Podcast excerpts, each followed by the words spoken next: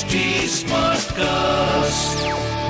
आप सुन रहे हैं HD SmartCast और ये है फीवर FM प्रोडक्शन। के तुझे इश्क में धोखा मिलेगा पर जब भी मौका मिलेगा। F वाला प्यार राहुल माकिन के साथ। रात आप है आपके लव कोच राहुल माकिन के साथ एंड आज के इस पॉडकास्ट में आज के एफ वाला प्यार में हम क्या डिस्कस करने वाले हैं। हाँ, माफी, फॉरगिवनेस।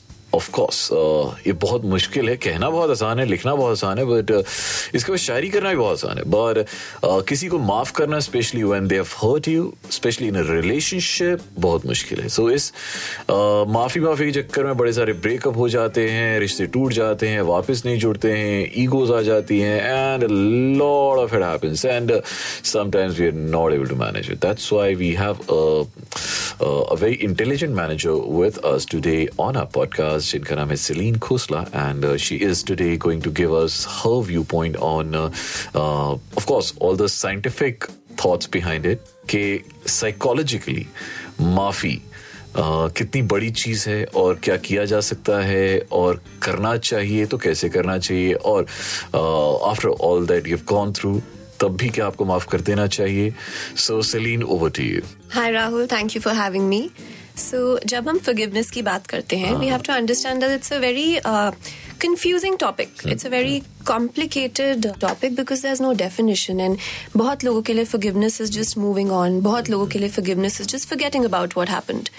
But वो forgiveness नहीं होता है जब तक हमारे अंदर pain है, जब तक हम उस incident के बारे में सोच के परेशान होते रहते हैं we don't forgive. So it's not a momentary decision. It's a very very long process and इस process पे बहुत लोग इस journey पे बात ही नहीं कर पाते। सो जब हम सोचते हैं कि व्हाट इज फॉरगिवनेस या क्यों लोग किसी को फॉरगिव करते हैं, स्पेशली आपके पार्टनर को जिन्होंने आपको हर्ट किया है, डिसअपॉइंट किया है, तो कई लोग करते हैं because They're strong enough to deal with that pain. Okay. वो recognize करते हैं कि अब शायद इस relationship का कोई future नहीं है, शायद ये pain इतना ज़्यादा है कि इसको overcome करना ही best है. But for most of us, because we are attached to the people that we are with, हम थोड़े weak पड़ जाते हैं. So for us, we want to hold on to the relationship, we want to hold on to the person, and हम उनकी गलतियाँ माफ़ कर देते हैं. But क्या हम उन्हें forgive करते हैं? Probably not. We just say that we've forgiven. But हम नहीं कर पाते। बहुत मुश्किल होता है जब आपको आपका कोई इतने क्लोज इंसान आपके साथ कुछ ऐसा करता है जिससे आपको बुरा लगता है, वो डील करना उससे आसान नहीं होता है। पर जो लोग फॉरगिव नहीं कर पाते वो इसलिए नहीं कर पाते because they are looking for an apology. Now, apology is not just saying sorry or what I've done is wrong, but apology is a validation for the person who has been wronged. So when somebody comes and apologizes to me, I realize that, okay, I was right. All the scenarios that I was thinking in my head that ये गलत है, मैं नहीं, वो सब सही है.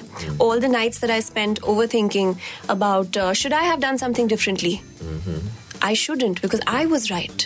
So validation becomes so important और वो validation आता है apology से, sorry से। तो बहुत लोग उस sorry का wait करते रहते हैं। जब वो नहीं मिलती हमें लगता है हम validated नहीं feel कर रहे, हमें सामने वाले पे और गुस्सा आता है and we're just stuck. फिर इस केस में क्या करना चाहिए when उस साइड से sorry नहीं आ रहा है, the other person has not even confirmed कि भाई ये मेरी तरफ से गलत था भी कि नहीं, उसकी तरफ से वो सही है पर आपको पता है कि उसने गलत किया है, यू आर वेटिंग कि उसकी तरफ से सॉरी आएगा तो मैं माफ करूंगा या नहीं करूंगा, ये बात की बात है। सो उस केस में क्या किया जाए? उस केस में we have to look inwards and we have to understand हम फील क्या कर रहे हैं। When we say we are feeling angry और we are feeling sad, these are very common terms because ये इमोशंस हमें पता है तो हम ये टर्म्स यूज कर लेते हैं। बट उस गुस्से के पीछे बहुत चीज़ें छुपी होती हैं। गुस्से के पीछे ह्यूमिलिएशन होता है, बिट्रेयल होता है, अबैंडनमेंट होता है कि इस इंसान ने मुझे कैसे छोड़ दिया, ऐसा कैसे कर दिया मेरे साथ, how did they humiliate me, this is somebody I looked up to, this is somebody that I had, dreams of being with, and this person has humiliated me. So वो गुस्सा बन जाता है, रिवेंज लेने का मन करता है, स्कोर सेटल करने का मन करता है, and we get into a very vicious cycle, जहाँ we are constantly feeling all these difficult emotions, इसे डील नहीं कर पा रहे, and हम फंस जाते हैं इसमें. So if we have to deal with these, if we have to overcome these, पहले तो हमें एक्सेप्ट करना है कि अगर किसी क्लोज वन ने आपके साथ कुछ गलत किया तो ओवरनाइट ठीक नहीं होगा. It's a process. Like I said, it's not a decision. It's okay. उससे ठीक नहीं हो जाता. I wish इतना सिंपल होता बट नहीं है. कई बार ये पेन बहुत सालों तक लिंगर ऑन होता रहता है और हमें पता भी नहीं चलता. It's eating us from inside. It's like a termite. So we have to understand that we need to feel this pain. We need to tell ourselves that this is a process, it's a journey and we have to start somewhere. तो आप जिस time decide करेंगे कि मैंने start कर दिया, things become easier for you. यहाँ तो बात आ गई कि हमें माफ़ी दे देनी चाहिए एंड हमें होल्ड ऑन नहीं करना चाहिए. बट अगेन माफ़ करना, इज इट लाइक दिस इसी जैसे आपने कहा कि आप बोल देते हो हाँ चलो आपने मान लिया, आपने माफ़ कर भी दिया because you are in a relationship और आप उसका आप गलत नहीं जाना चाहते हो, आप चाहते हो कि ये सब सही रहे एंड इवन इफ ही और शी से सॉरी और नॉट से सॉरी आप कर देते हो, माफ़ कर दिया. और हो सकता है कई बार आप नहीं भी बोलोगे तो भी आप मन में कर दोगे बट असल में आप नहीं माफ़ कर पाते हो. सो कॉन्शियसली आपने किया, अनकॉन्शियसली नहीं हुआ. तो उस केस में क्या करेंगे? वेल उस केस में पहले तो you have to be very realistic. You have to acknowledge that the reason you're feeling this is because this was somebody who was very close to you and somebody that you really cherished. So you can't start hating the person. It's not that, you know, one day you love the person, next day you wake up and you say, oh, I hate you today. ऐसे नहीं होता. इतना जल्दी हम flip नहीं कर पाते. So acknowledge that you're in pain. And उसके बाद just ask yourself one question. कि इस इंसान को forgive करने से मुझे क्या benefit होगा? And keep in mind, forgiving doesn't mean कि आप उस इंसान के साथ वापस अपना relationship continue करते हैं. Okay. आप distance भी कर सकते हैं अपने आप को. True.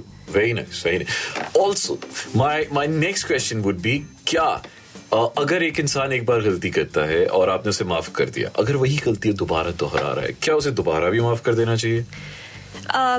I'm going to answer that one as a psychologist that we all have patterns of behaving. हम सबके patterns बहुत set होते हैं. तो अगर किसी ने आपके साथ एक बार ये किया है and you know that you know this is something जहाँ आप उनको बार बार टोक रहे हैं, तो there is a good chance कि वो फिर भी करेंगे.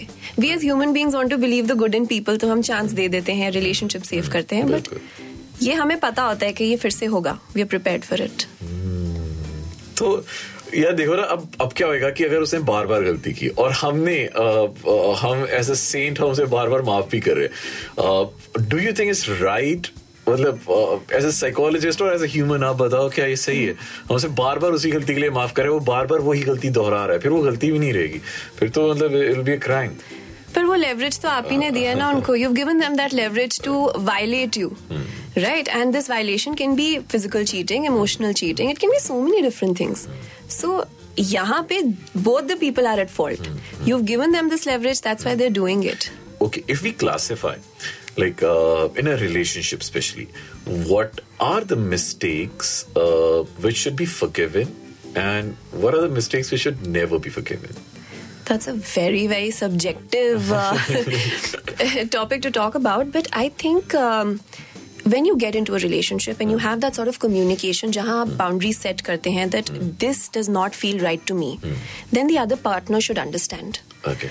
Because if they don't and they make that mistake, तो हो सकता है उनके लिए कोई बड़ी चीज़ ना हो. Suppose, you know, if you're dating somebody and they say that, oh, I want to talk to other people or my exes, and your partner says, no, I'm not comfortable with it.